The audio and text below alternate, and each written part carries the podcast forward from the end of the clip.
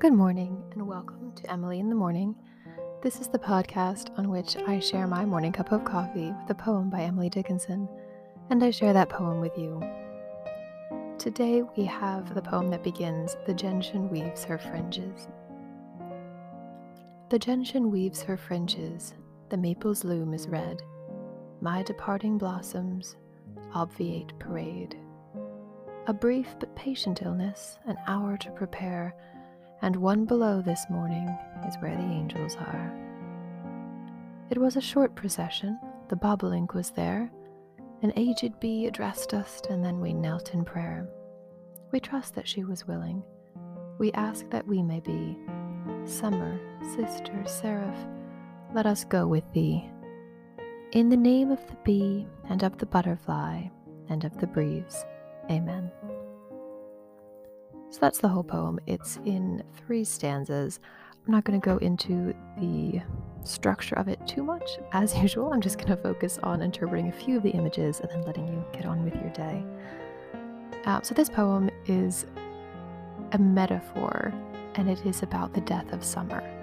So, in this case, the speaker, the poet, she's claiming that she has gone to Summer's funeral and she talks about what it was like and the prayers that they've had, and it's structured according to prayer, right? We have the beginning where we set up, then we have um, the description of the scene, and then we have the sort of three line doxology at the end, if you will, the in the name of the bee and of the butterfly and of the breeze, amen.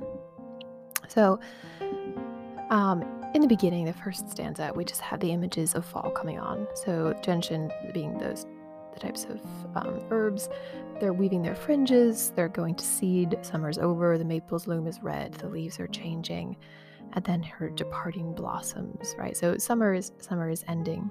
And she calls that in the next the first line of the next stanza a brief but patient illness.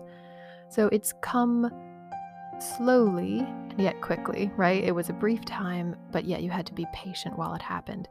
So it's a it's a great little juxtaposition within that line to show how summer ends so quickly and yet you don't notice it happening at all.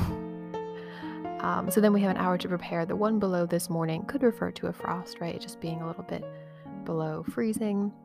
And then we have that's where the angels are. So again, we're using sort of traditional Christian death imagery where we talk about people going off to become angels, but we're using it for summer. Then she talks about the short procession, which would be a reference to the funeral procession. And she talks about all the friends of summer who were there the bobolink, the aged bee, right? The bees are, are getting old, summer's over. Um, and then they they pray, they, they knelt in prayer. And the, the prayer kind of begins at that line before the before the little doxology kicks in. And they say, We trust that she was willing. We ask that we may be the sort of, again, typical things you say at the funeral, like something like, it was her time, now we hope that we can accept it. And then Summer, Sister, Seraph, right? So the first, her name, Summer, the summer that is gone, Sister, the kinship that the poet feels to this season, and Seraph, her current state of dying and being an angel. And then let us go with thee, the yearning to follow the beloved into the into another world. And then she closes with the names important to summer bee, butterfly, and breeze, and then signs off with an amen.